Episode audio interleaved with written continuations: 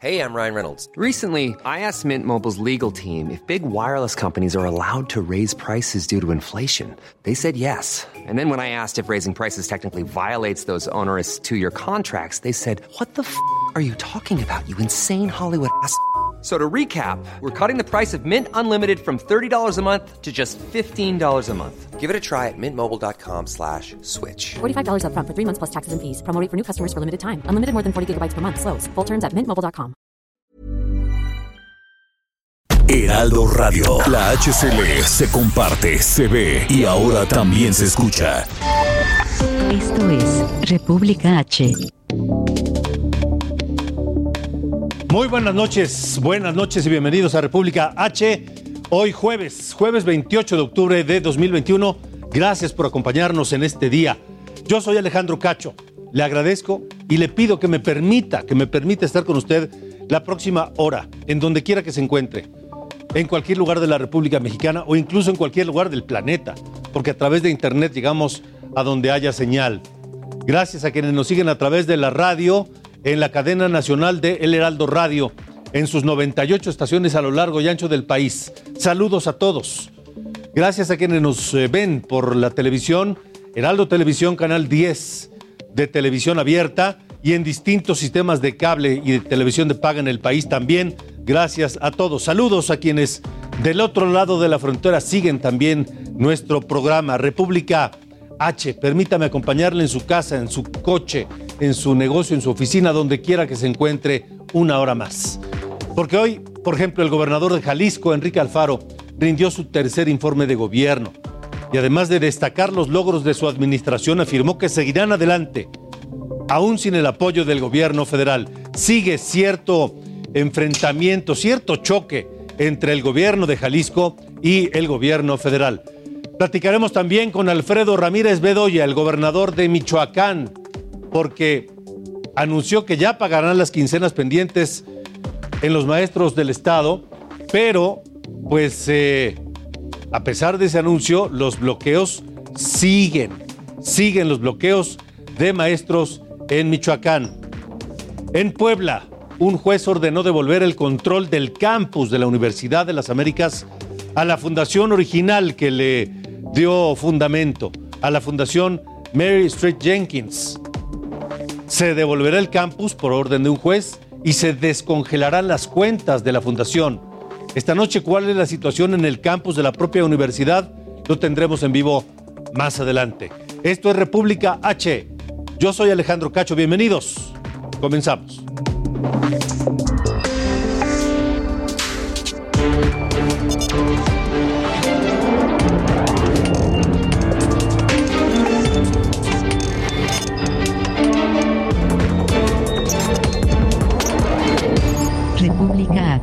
Con Alejandro Cacho. Continuamos, gracias por estar aquí. Empezamos en Chiapas. Allá en Chiapas nos escuchan en Tuxtla Gutiérrez en el 88.3 de FM y en Tapachula, al sur, en la frontera con Guatemala en el 96.3. Se cumplen hoy seis días.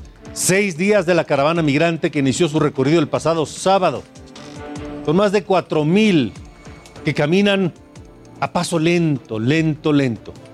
Mi compañero corresponsal José Eduardo Torres tiene esta noche, como todas las noches, los detalles y escuchamos su reporte. José Eduardo, adelante, buenas noches.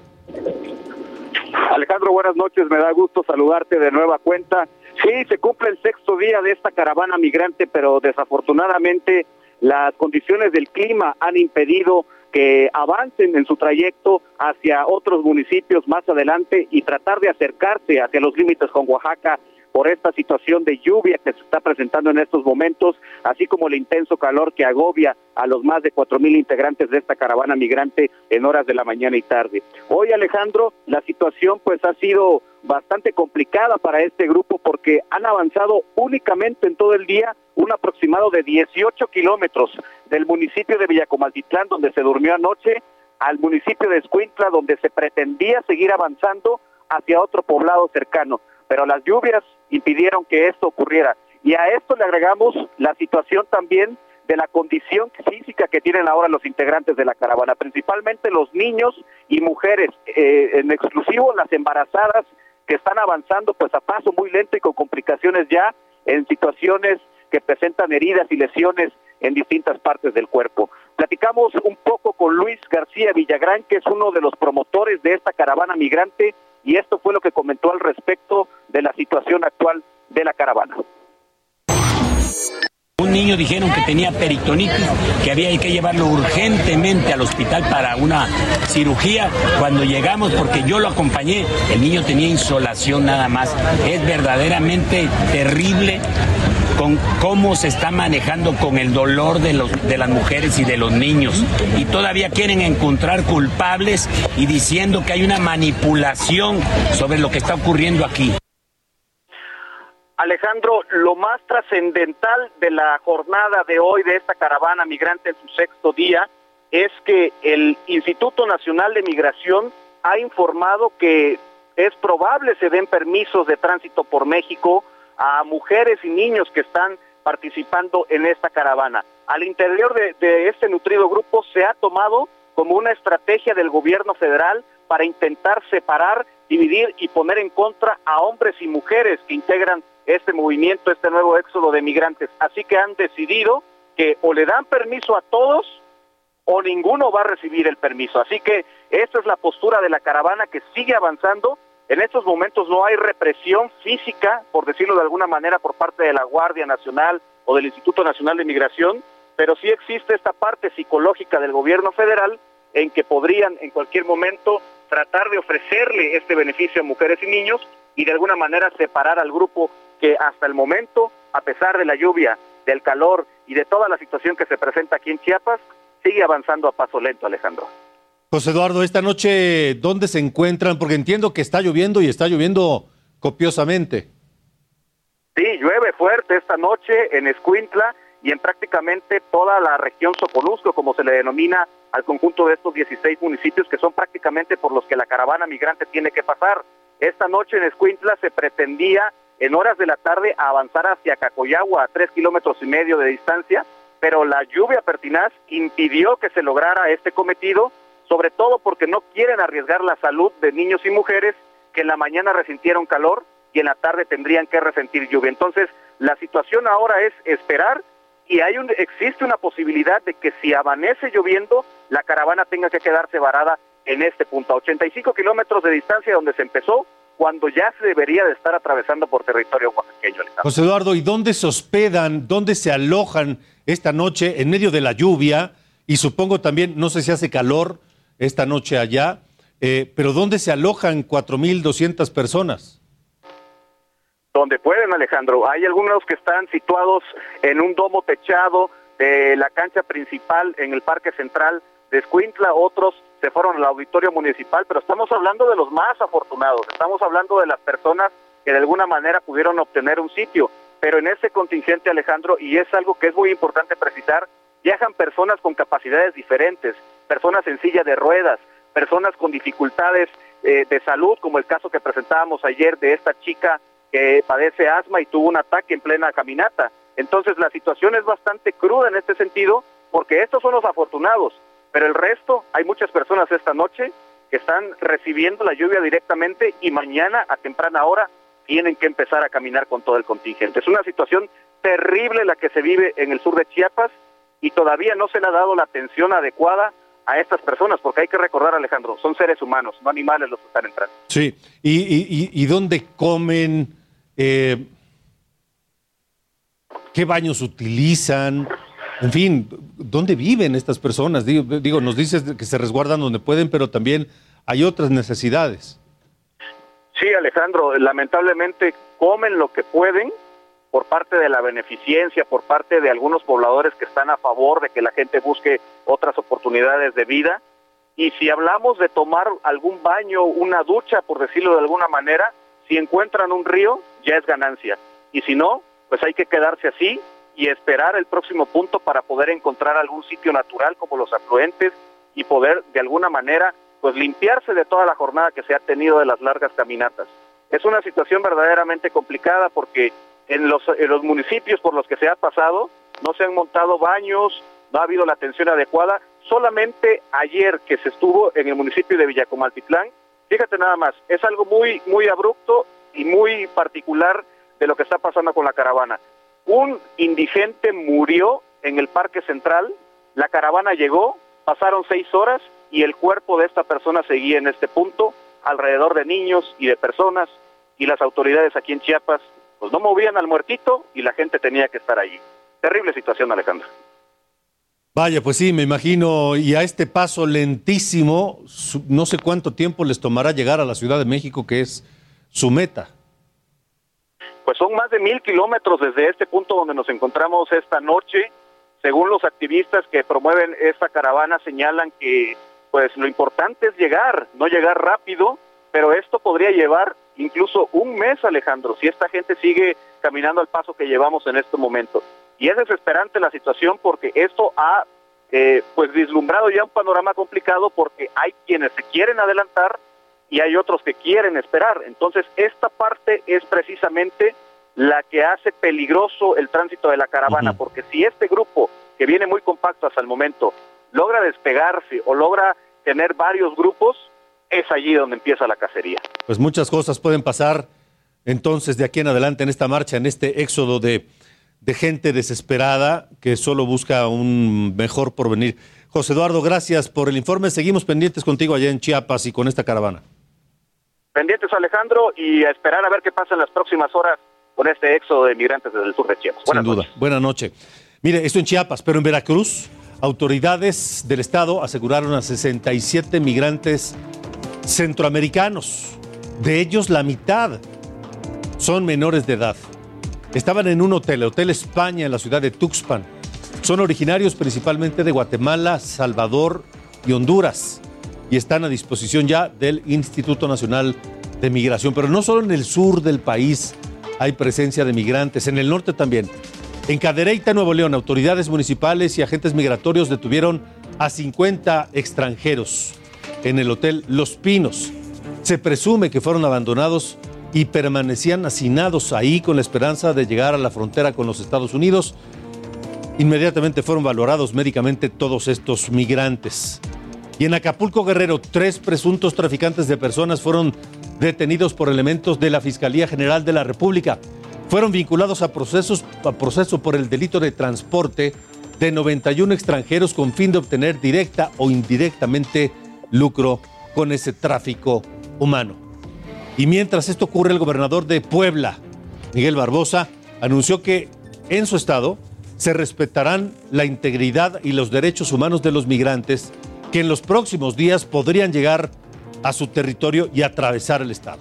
Esto como parte de la ruta de la caravana migrante que inició en Chiapas. Así lo dijo el gobernador Barbosa esta mañana. Estamos listos para poder dotarlos de seguridad y asistirlos con toda la solidaridad humanitaria, como lo hemos hecho. Puebla no tendrá señalamiento de no haber asistido de manera solidaria a los migrantes de tránsito por, por la entidad nuestra. Es el gobernador de Puebla, Miguel Barbosa. Otro gobernador, el de Michoacán, Alfredo Ramírez Bedoya, aseguró que en su estado está garantizado el pago de salarios y aguinaldos a los maestros. Hace unos momentos conversé con él sobre este y otros temas aquí en República H. Gobernador Ramírez Bedoya, gracias por estar con nosotros en República H. Gracias, mi estimado Alejandro, de Morelia, Michoacán. Así es. Eh, gobernador, pues muchos temas ya se anunció el pago a los maestros eh, que protestan por los retrasos, eh, pero los bloqueos siguen. ¿Qué, qué, cuál será la siguiente acción del gobernador para solucionar esto? Pues fíjate Alejandro que no nada más hemos anunciado el pago. El miércoles se pasó, se pagó también una atrasada del mes de agosto. Las dos de agosto no se habían pagado y eh, el día de hoy terminamos de pagar las quincenas atrasadas. Eh, se pagó la última que nos faltaba de septiembre atrasada Y mañana viernes vamos a pagar los bonos, las compensaciones y la quincena que está corriendo esta quincena del 31 de octubre. Con eso quedará saldado al 100% eh, de adeudos de este año 2021. Eh, por supuesto que habrá otros temas que hay que resolver con el magisterio, con los eh, este, jóvenes normalistas, pero habremos avanzado ya en el cumplimiento de la obligación principal que tiene el Estado, que tiene el gobierno de Michoacán, que es pagar las nóminas. Eh, nosotros estamos también confiados, tenemos mucha esperanza de que, y bueno, también así nos lo han hecho saber líderes del magisterio, que entre el día sábado y domingo ya liberarán este, seguramente el tema de eh, las obstrucciones que tienen en algunas vías de comunicación. En las conversaciones con ellos, con los, con el magisterio gobernador, em, ¿qué, dicen ellos? Digo, además de, ese compromiso de para el fin de semana levantar los, los, los bloqueos, qué más dicen? ¿A qué otra cosa se comprometen? Bueno, fíjate que, eh, y esta es la mejor noticia de todas, seguramente ya eh, la próxima semana las niñas y los niños michoacanos eh, van a poder volver a clases preescolar, primaria y secundaria, que es un tema muy importante que vuelvan las niñas y los niños a la escuela presencial, claro, de manera ahí cuidando con todos los todas las medidas de seguridad ante la pandemia, pero ya es urgente que y muy necesario que vuelvan los niños y las niñas a la escuela.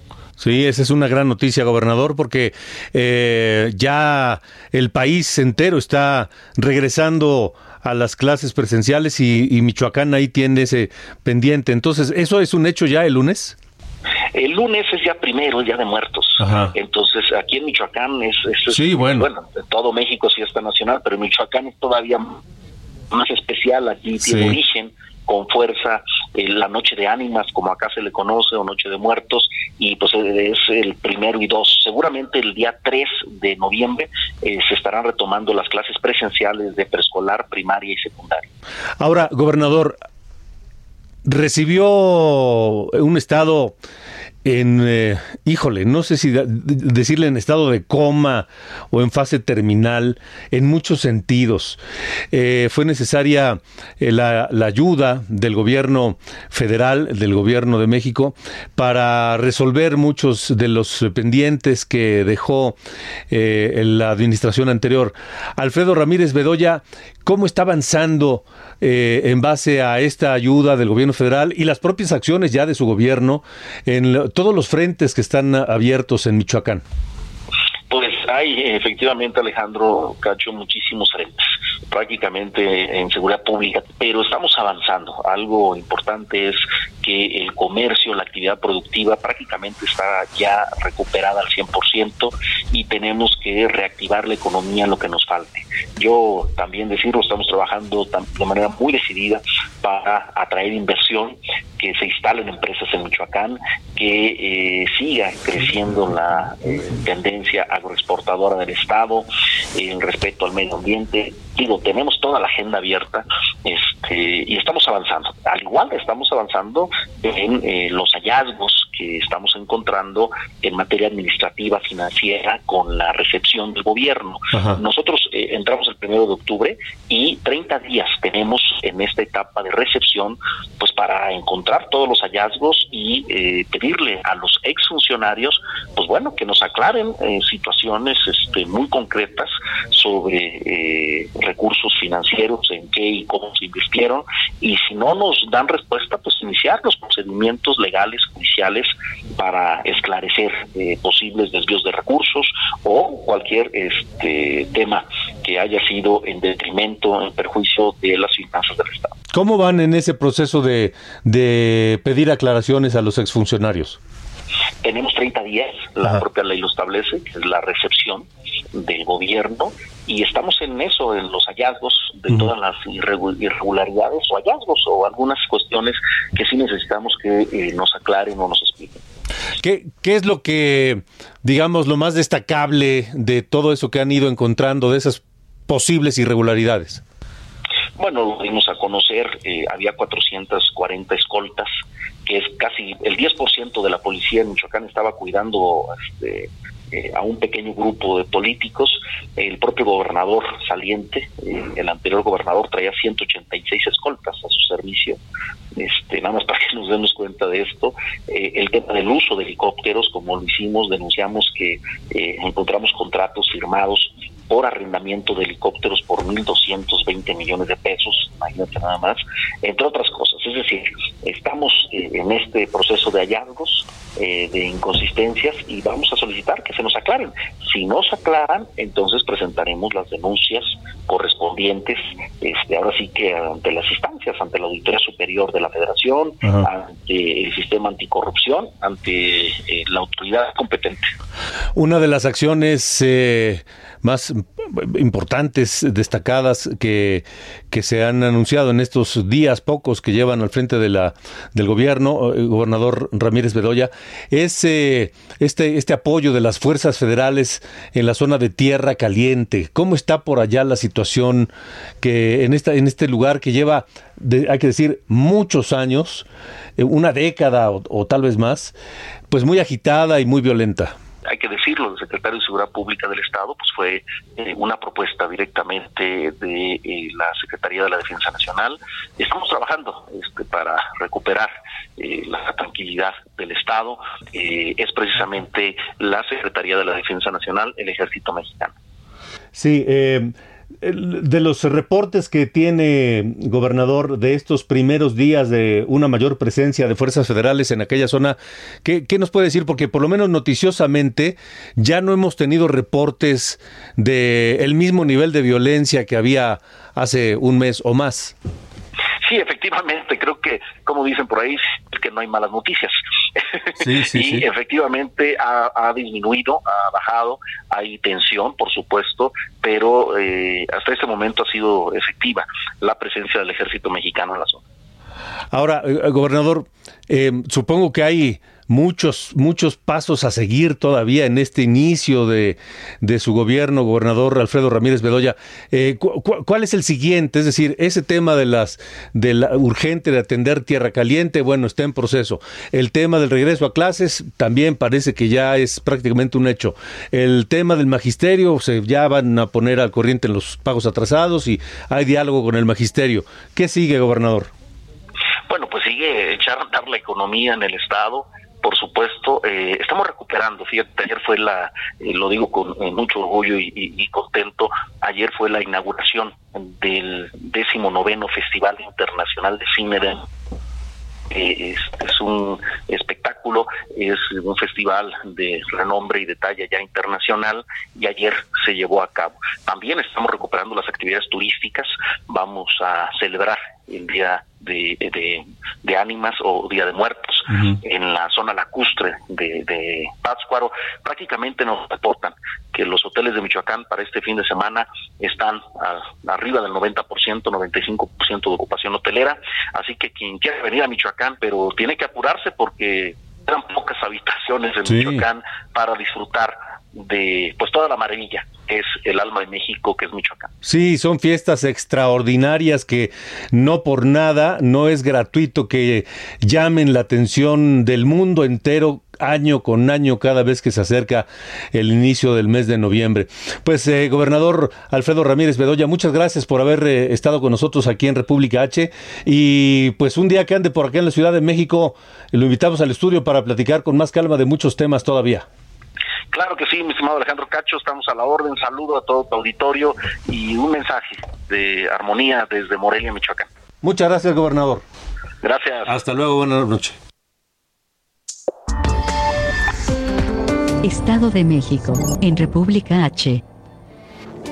Continuamos en República H. En el Estado de México, el circuito exterior mexiquense se ha convertido en una vía sumamente importante para intentar desahogar a la zona metropolitana del Estado de México y Ciudad de México del tráfico pesado de, autobuses de carga principalmente. Pero también el circuito exterior mexiquense se ha convertido en tierra de nadie. O mejor dicho, me equivoqué, en tierra de ladrones. Porque son frecuentes y han sido incluso, pues hasta muy destacables algunos asaltos a transporte de carga, a transporte público y a automovilistas particulares. Ha habido incluso momentos en que han detenido a decenas de vehículos para asaltar a todo al que le tocó en ese momento. Ahora, el modus operandi de los ladrones, sobre todo para los transportes de carga, consiste en que en medio de la oscuridad de esa carretera, cuando los eh, transportistas van solos de noche, un vehículo se les pone enfrente y de pronto sus ocupantes sacan por las ventanas o por el techo potentísimas lámparas portátiles que dirigen directo al rostro del conductor del, del vehículo para obligarlo a detenerse. Ese es el modus operandi. Una vez detenidos, los asaltan. Pero hay algunos, por supuesto, que resisten, los pocos. Por fortuna, en esos casos no ha ocurrido mayor cosa. Vamos a una pausa. Tenemos mucho más aquí en República H. No se vayan. Continuamos. República H con Alejandro Cacho. Heraldo Radio.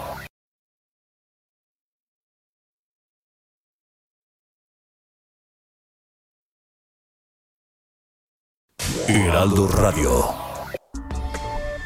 Regresamos. República Hey, I'm Ryan Reynolds. At Mint Mobile, we like to do the opposite of what Big Wireless does. They charge you a lot, we charge you a little. So naturally, when they announced they'd be raising their prices due to inflation, we decided to deflate our prices due to not hating you. That's right. We're cutting the price of Mint Unlimited from $30 a month to just $15 a month. Give it a try at mintmobile.com slash switch. $45 upfront for three months plus taxes and fees. Promo rate for new customers for limited time. Unlimited more than 40 gigabytes per month. Slows. Full terms at mintmobile.com. H con Alejandro Cacho.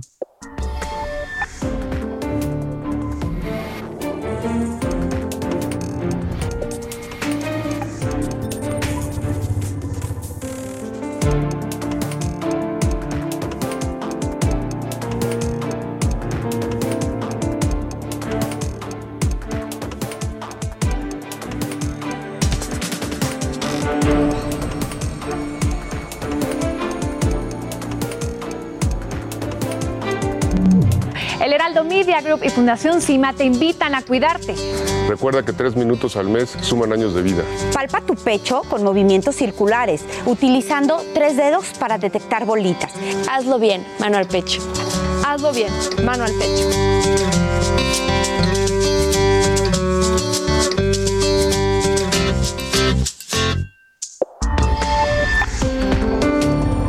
Puebla, en República H. Bueno, parece que las cosas se mueven en el caso de la Universidad de las Américas Pueblas, porque un juzgado federal ordenó devolver la Universidad de las Américas a la Fundación Mary Street Jenkins.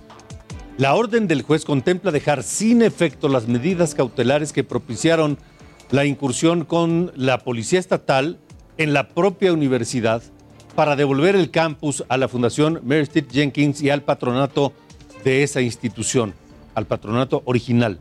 También pide el levantamiento del embargo a las cuentas bancarias que fueron intervenidas para reintegrarlas a sus originales usuarios y dueños. Ordena que el campus sea devuelto de manera inmediata a través de un juez local en Cholula. Es la última resolución en torno de este asunto, una resolución judicial. ¿Cuál es la condición esta noche del campus de la Universidad de las Américas Puebla? Claudia Espinosa, te saludo. Tú tienes la información. Buenas noches. Hola, te saludo con mucho gusto Alejandro, a todos los amigos del auditorio. Pues fíjate que después de esto que acabas de comentar aquí en Puebla, pues las instalaciones de la UTLA permanecen cerradas toda esta mañana, pues permanecen como han estado desde hace ya más de un mes únicamente con los vigilantes de la seguridad eh, privada. No hay acceso para académicos ni para estudiantes. La eh, contraparte de esta rectoría encabezada por Armando Ríos Peter, pues no ha emitido desde ayer que se dio a conocer este este comunicado ninguna información al respecto. Únicamente eh, se sabe que pues están ellos a cargo de las instalaciones y que las actividades académicas pues continúan como se han hecho hasta este momento a través de línea y sin una fecha para que pudieran regresar ni una atención a las demandas de los estudiantes que se han manifestado en diversas ocasiones. Por su parte, el gobernador Miguel Barbosa este día pues no ha comentado nada al respecto sobre esta resolución. Hay que recordar que hace unas semanas pues se dio otro avance de este litigio. Y ahí el mandatario estatal había comentado pues que ese se trata de un tema entre particulares y que tendrá que ser resuelto pues en las instancias judiciales que pertenezcan. Hoy no ha comentado nada sobre este nuevo avance, así que pues prácticamente eh, no hay eh, fecha, se esperaba que pudieran llegar a tomar la a retomar pues las instalaciones tras este dictamen que emitió la Fundación Meristri pero esto no ocurrió al menos hoy y permanecen eh, totalmente cerradas las instalaciones de la De acuerdo, Claudia, pues seguiremos muy atentos porque esto puede cambiar en cualquier momento, así que pues nos mantendremos atentos. Estamos pendientes de cualquiera de las resoluciones pues de ambas partes en este conflicto que bueno pues está afectando a esta comunidad universitaria. Muy bien, gracias Claudia. Muy buena noche. Buenas noches, 8 con 33. Sinaloa, en República H. Saludos Culiacán, la capital sinaloense, donde nos escuchan a través del 104.9 de FM. Allá el gobernador electo que toma posesión el próximo lunes, Rubén Rocha Moya, presentó ya a los integrantes de su gabinete. Llama la atención a algunos de ellos, como eh, el secretario de Gobernación, por ejemplo, será el ex magistrado estatal Enrique Insunza. El secretario de Seguridad Pública repetirá, él es Cristóbal Castañeda Camarillo. En Administración y Finanzas designó a Enrique Vega. En Educación Pública y Cultura estará la ex legisladora Graciela Domínguez Nava, por ejemplo. En la Secretaría de Salud, el ex rector de la Universidad Autónoma de Sinaloa y también eh, aspirante en algún momento al gobierno del Estado, Héctor Melesio Cuen. En la Secretaría de Transparencia designó a María Guadalupe Ramírez Cepeda y en Bienestar, Ruth Díaz Gurría. Al frente de la Secretaría de Pesca, repito, todo esto es del gobierno entrante de Sinaloa que encabezará Rubén Rocha Moya. Secretaría de Pesca, Flor Emilia Guerra. En Agricultura y Ganadería, el exdelegado de Programas Sociales, José Jaime Montes. En Turismo, María del Rosario Torres Noriega. En Obras Públicas estará José Luis Zavala. Para Desarrollo Económico invitó al empresario Javier Gagiola Coppel. Mientras que en la Secretaría de la Mujer, que será nueva, estará María Teresa Guerra Ochoa. Hoy eh, Rubén Rocha Moya explica por qué mantuvo a Cristóbal Castañeda Camarillo como secretario de Seguridad Pública en un estado como Sinaloa, que tradicionalmente, históricamente, tiene problemas serios de crimen organizado. En una reunión que estuvo aquí el presidente, como esa mañanera que ahorita es, de la que has informado en Yucatán, él estuvo el presidente aquí en Sinaloa.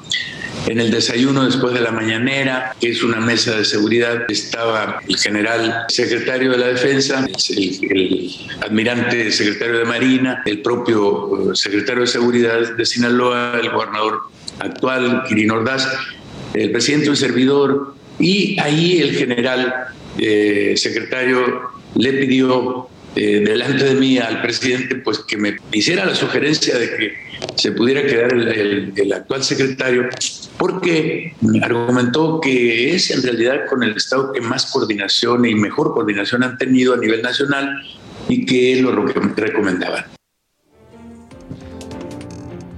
Así que por la buena coordinación, así que por la buena coordinación allá en en Sinaloa, repite el secretario de Seguridad Pública. Vamos a Jalisco. Saludos, Guadalajara. En Guadalajara nos escuchan por el 100.3 de FM. Un enorme saludo a todo Guadalajara. El gobernador Enrique Alfaro rindió su tercer informe de gobierno, destacó el trabajo realizado durante la pandemia y dejó claro que saldrán adelante con o sin la ayuda de la federación. Mayeli Mariscal, parece que este enfrentamiento, o por lo menos diferencias entre el gobernador Alfaro y el presidente López Obrador no termina. Buenas noches. Hola, ¿qué tal? Muy buenas noches. Eh, pues eh, durante su discurso, efectivamente, el gobernador Enrique Alfaro Ramírez todavía eh, pues cuestiona el hecho de que el Ejecutivo Federal, Andrés Manuel López Obrador, eh, no esté cumpliendo eh, su palabra, sobre todo con algunos proyectos importantes para Jalisco, como lo es la línea 4 del tren ligero que iría en el municipio de Tlajomulco, pero también lo que tiene que ver con la ampliación de la planta de tratamiento en la cuenca del ahogado. Esto evitaría que se continúe eh, contaminando el río Santiago. Sin embargo, pues hasta estos momentos en el presupuesto de egresos de la federación no se contempla ninguno de estos proyectos y bueno, sobre la línea 4, puntualmente dijo Alfaro Ramírez que con apoyo de la Federación o sin él, en el 2022 se iniciará con esta obra. Vamos a escucharlo. Que yo sí tengo palabra y que como lo tengamos que hacer, con el apoyo del gobierno federal, como se comprometió el presidente, o sin el apoyo del gobierno federal, el año próximo inicia la construcción de la línea 4 Atlajomulco. No le vamos a fallar a este municipio.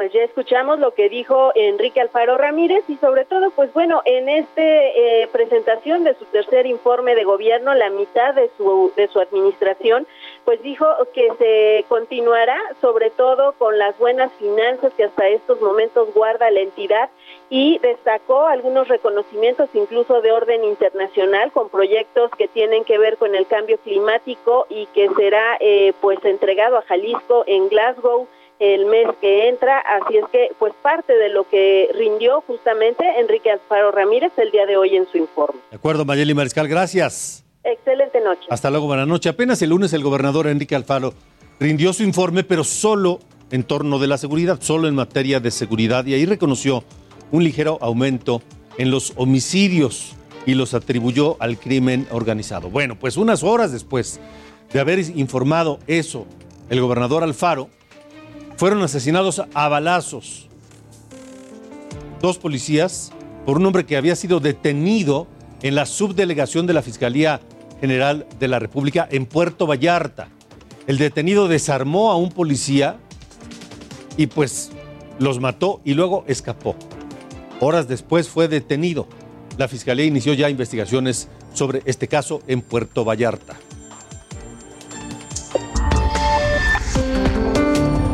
Guerrero, en República H. Ya que hablamos de cosas que tienen que ver con la policía, hay noticias en Guerrero, porque renuncia el fiscal y corren al jefe, a un jefe de la policía en Acapulco. Carlos Navarrete nos tiene la información esta noche desde Guerrero. Adelante, Carlos. Buenas noches, buenas noches al auditorio. Efectivamente, eh, comentarte que argumentando motivos personales, porque Suriel de los Santos Varila renunció al cargo de titular de la Fiscalía General del Estado a partir del próximo 15 de noviembre. Este martes, a través de sus redes sociales, el aún fiscal dio a conocer que presentó su renuncia con carácter de irrevocable ante el Congreso local, instancia responsable de este nombramiento. Jorge Suriel de los Santos agradeció en su publicación a la gobernadora Evelyn Salgado Pineda por presuntamente respaldar su continuidad en el cargo y afirmó que en todo momento ha contado con el apoyo de la mandataria para el desarrollo de sus funciones. También agradeció a los trabajadores de la Fiscalía su colaboración y afirmó que deja una institución en mejores condiciones. Comentarte que De los Santos Varila fue designado en el cargo por seis años el 15 de mayo de 2018 en sustitución de Javier Olea Peláez y aún le faltaban dos años y medio para concluir con su eh, con su cargo y bueno esto se da justamente en el contexto de cambio de gobierno en el estado de Guerrero. También informarte que en el puerto de Acapulco. Bueno, se nos cortó la llamada con Carlos Navarrete y, y es dicen que en política no hay casualidades, pero pues coincide el arribo de la nueva gobernadora a Guerrero con la renuncia por motivos personales del fiscal a quien le quedaban dos años de gestión todavía. Vamos a ver si no hay detrás alguna otra cosa. 8 con 41. Esto es República H. Mire, viva Aerobús, esta aerolínea de bajo costo, ya anunció que va a volar desde el aeropuerto Felipe Ángeles. Juan Carlos Suazua, el CEO de Viva Aerobús, dice que tiene comunicación permanente con la Secretaría de la Defensa Nacional y sigue de cerca la construcción del aeropuerto de Santa Lucía. En los próximos días darán a conocer sus tarifas de operación. Es todo lo que dio a conocer Viva Aerobús.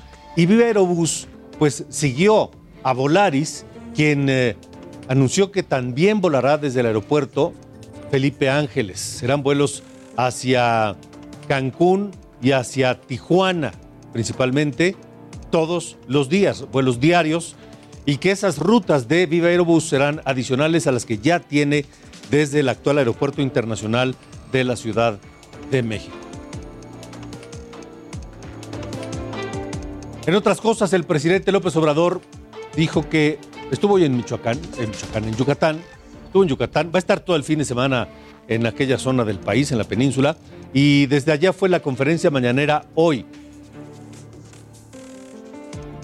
Dijo el presidente López Obrador que va a adelantar el pago de las participaciones federales a los gobiernos que lo necesitan. Nosotros vamos a adelantar participaciones para que eh, no tarden una quincena, un mes o no haya aguinaldos ahora a finales de año para los trabajadores. Y ya que estaba en Michoacán el presidente, le preguntaron si, si pensaba invitar a su gabinete al gobernador yucateco Mauricio Vila Dosal, a quien todavía le quedan pues, más de dos años de gestión. López Obrador dijo que, que Vila, que no, no lo descarta, pero que de momento pues, Vila está haciendo buen trabajo en Yucatán, así lo dijo. Si él quisiera, nosotros lo invitamos a participar, pero él tiene compromiso con el pueblo de Yucatán y además creo que no sería conveniente porque está haciendo un buen gobierno y para qué andar experimentando. Y mire, ya para que el presidente reconozca el buen gobierno de alguien, es decir, y sobre todo si es de un partido distinto al de él. Ya que hablamos de Yucatán, hay protestas por el tren Maya. Esta noche, mi compañero corresponsal allá en Yucatán, Herbert Escalante, nos tiene toda la información. Adelante, Herbert. Hola, buenas noches. Así es, decenas de ejidatarios bloquearon el tramo en donde se construye el tren Maya en el municipio yucateco de Jalacho para que el presidente Andrés Manuel López Obrador se entere del caso de corrupción en la venta de tierras cometido por el comisario Giral en contubernio con el Fondo Nacional de Fomento al Turismo. Los campesinos protestaron en las inmediaciones de un parador turístico justo en donde se levanta un puente de dicho megaproyecto. Acordonaron la zona para impedir que los trabajadores continúen con sus labores de construcción hasta que sus demandas sean escuchadas. Explicaron que el comisario Gidal, Fabián Yerbes, eh, y su comitiva hicieron asambleas falsas para vender sus tierras para el tren Maya a precios mucho más bajos y que además contaron con el respaldo de la Procuraduría Agraria. Como ejemplo, dijeron que Fonatur le entregó 3.860.000 pesos por 27 hectáreas y media, mientras que los giratarios del municipio vecino de Mashcanú les pagó 40 millones de pesos por 19 hectáreas. Por tal razón, están exigiendo que la Procuraduría convoque una asamblea para revocar al comisario y que Fonatur presente los papeles que demuestren cuál es la superficie que compraron y cuál es el monto pagado. En otro orden de ideas, y si me lo permites, eh, te comento que esta tarde la Fiscalía General de la República informó que tras realizar sus investigaciones en Yucatán, llegó a la conclusión de que el joven José Eduardo Ravelo Chavarría no fue víctima de tortura ni de violación por parte de policías municipales de Mérida. Más bien lo que sí existió fue la falsedad en dictámenes ministeriales, por lo que ejercerán acción penal en contra de tres servidores públicos de la Fiscalía de Yucatán. Explicó que tras realizar la exhumación del cadáver y la necropsia, se concluyó que José Eduardo falleció por neumonía no relacionada con algún traumatismo recibido durante su detención. Además, se determinó a través de periciales en medicina la situación de salud de la víctima, lo cual se omite por respeto. Además, indicó que se analizaron grabaciones eh, de la totalidad de los hechos desde el momento de la detención del joven hasta llegar a su cárcel, y así como los videos de su estancia ahí en 24 horas. En ese sentido, la FGR sostuvo que del análisis de esas grabaciones no se advierte violación a los derechos humanos o comisión de algún delito, solo se advierten maniobras de sujeción respecto al joven que se resistía al arresto. La FGR recalcó que lo que sí existió fue la falsedad en dictámenes ministeriales, por ello el 18 de octubre ejerció su facultad de atracción del caso. Y bueno, eh, como hubo eh, funcionarios de la Fiscalía de Yucatán que falsearon dictámenes, pues eh, para perjudicar a policías municipales se ejercerá acción penal en contra de tres servidores públicos de esta dependencia yucateca. Esta es la información que tenemos desde Yucatán. De acuerdo, vaya, pues se hizo un gran escándalo nacional este asunto y resultó que casi todo fue falso, mentira. Sí, pues ahí están las investigaciones que realizó la Fiscalía General de la República de manera paralela y ahora, bueno, pues eh, se va a hacer acción penal en contra de funcionarios de la Fiscalía de Yucatán que habrían falseado la información. De acuerdo. Herbert, gracias. Un abrazo. Hasta luego, buenas noches. Vamos a un recorrido por la República. Habitantes de Jaltengo, Estado de México, quemaron patrullas y coches particulares. Acusan a la policía de corrupción y denunciaron que los agentes de tránsito extorsionan a los comerciantes con hasta 5 mil pesos. En San Luis Potosí, una revolvedora de concreto se quedó sin frenos y mató a una persona. El vehículo impactó contra varios autos estacionados y otros que circulaban. El peritaje estimó daños materiales superiores a los 7 millones de pesos. El Congreso de Tamaulipas pidió informes sobre los arreglos al puente Tampico. El diputado Edmundo Marón manifestó preocupación por la estructura y las consecuencias económicas que su deterioro pueda causar. Insistió que debe notificarse a la población si está en riesgo o no. El Congreso de Chiapas nombró a un consejo municipal en Altamirano. Aceptó la renuncia de la presidenta municipal Gabriela Roque y declaró como desaparecido el ayuntamiento. Los integrantes buscarán una nueva forma de gobierno que desarrolle el municipio.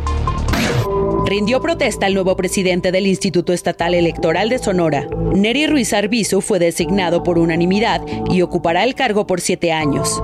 Aseguró que trabajará de manera coordinada con el INE. Es oficial la consulta popular sobre el pacto fiscal en Jalisco. Se pretende que los ciudadanos den su opinión respecto a la obligación de revisar cada seis años la política fiscal estatal. Será a partir del 27 de noviembre. En Baja California aumentó la violencia intrafamiliar durante la pandemia. Según la encuesta del Consejo Ciudadano de Seguridad, el 57% de las familias consideran que el problema creció. Por otro lado, más del 50% prefiere que el conflicto quede entre ellos, mientras que más del 70% detalló que ya padecía violencia antes de la pandemia. Esto es República H. Mire, padre de niños con cáncer acudieron a la Fiscalía General de la República para ampliar una denuncia que ya existe por genocidio y falsedad en declaraciones en contra ni más ni menos que de Jorge Alcocer. ¿Quién es Jorge Alcocer? A lo mejor no le suena mucho porque no aparece mucho, pero trabaja de secretario de salud en el gobierno federal. Los padres precisan que 2.190 niños con cáncer han muerto solo en este gobierno. Gracias a Luis Fernando Reyes, él es padre y vocero del Movimiento de Padres de Niños con Cáncer, por estar con nosotros en República H. Fernando, gracias por estar aquí. Hola Alejandro, buenas noches. Gracias a ti, a tu auditorio, por, por el espacio. Eh, van a ampliar la denuncia. Ahora, ¿por qué? ¿Qué otros cargos le, le imputarán o, señalarán al secretario de Salud? Hoy, hoy se ampliaron eh, varias denuncias. Entre ellas, la denuncia que teníamos con Jorge Alcocer, porque en su comparecencia de, que hizo apenas en, la Cámara de Diputados, y este aceptó que había desabasto de medicamentos. Entonces, ya al aceptar eso, ya hay una responsabilidad de él eh, legalmente. Entonces, este, ampliamos la denuncia por genocidio y también ampliamos la denuncia que teníamos con, con de este Hugo López Gatel de genocidio ampliamos hacia toda la Secretaría de Salud por el tema de, este de, de, esto de genocidio. ¿Por qué? Porque esta asociación, eh, AMAC, comenta que hay dos mil ciento y tantos pequeños que han fallecido por desabasto de medicamentos. Pero nosotros los padres asociamos más de tres mil muertes a nivel nacional. Es el doble de lo que esta asociación comenta. Entonces, este, eh, nosotros vamos a seguir ampliando más más este, denuncias aún tenemos varias como tres cuatro denuncias más que vamos a seguir ampliando y, esperemos y ahora sí la ley falla a nuestro favor porque las denuncias están completamente detenidas en la fiscalía Ese es lo que te quiero preguntar, Fernando. Estamos platicando con Luis Fernando Reyes Guzmán, padre y vocero del movimiento de padres de niños con cáncer. ¿Confían en la Fiscalía General de la República? ¿Confían en que ahí avanzará una denuncia en contra de funcionarios del gobierno de la 4T al que, pues parece que, dice que es autónoma la Fiscalía, pero parece que le rinde cuentas? Sí, claro. No, la verdad no. Los papás estamos muy dudosos de que las ocho denuncias que tenemos este cuatro por genocidio, cuatro por, por este por una por homicidio y tres por por este genocidio vayan a pasar. La verdad que no. Eh, por ejemplo, una denuncia que metimos que es la de Rosario Pedro Ibarra por el por el delito de, de, este, de omisión eh, no pasó. La fiscalía argumenta que no hay pruebas suficientes y que no ha habido una declaración de la de, la presidenta de los derechos humanos para que se le vaya a imputar algún delito. ¿Y no creen que pasará lo mismo con, con esto contra López Gatel y contra la Secretaria de Salud y contra Jorge Sí, yo creo que las denuncias eh, por orden, y me atrevo a decirlo, Alejandro, que por orden presidencial, las denuncias no pasan de la Fiscalía. ¿Y, qué harán entonces? Hecho. Mira, eh, hoy declaramos que vamos a, ejercer acciones sociales, vamos a hacer varias manifestaciones este, y vamos a seguir con las demandas y con los amparos. Piensan. ya tenemos más de 300 amparos ganados. Luis Fernando, ¿piensan recurrir a tribunales internacionales o instancias internacionales para que prosperen estas denuncias? De hecho, Alejandro, desde el año pasado hay una queja ante la Comisión Interamericana de Derechos Humanos. Nosotros estamos esperando la respuesta de la Comisión para podernos irnos a tribunales internacionales como el Tribunal de la Haya solamente que tenemos que agotar todas las instancias aquí. Entonces, estas ocho denuncias son las últimas ocho que vamos a meter para agotar las instancias en el tema jurídico aquí en México, para irnos al tema internacional y denunciar al gobierno, al, al, presidente de la República por por este por homicidio calificado, porque ya hay pruebas, ya hay pruebas de que varios pequeños han fallecido porque no se les suministra el medicamento. Ahora, de acuerdo. Ese, es un tema, Alejandro. El otro es que con estas nuevas reglas del, INSABI, los hospitales se van a tener que adherir a, a, esas reglas en, diciembre. Una de esas reglas, Alejandro, este, no es de dominio público, pero es un hecho, el INSABI lo va a hacer, que cuando un paciente recaiga, el INSABI, el, hospital, va a estar obligado por el INSABI a desahuciar al, al, paciente. Ah, caray. Luis Fernando, por favor, eh, tenemos ya que despedir, pero ¿te parece que platiquemos mañana de esto en particular? Sí, claro, me parece muy bien. De acuerdo. Muchas gracias, Luis Fernando. Gracias a ti. Gracias. Buenas noches gracias a usted también. Mañana lo esperamos con esto de los niños. Esto fue República H con Alejandro Cacho. Heraldo Radio.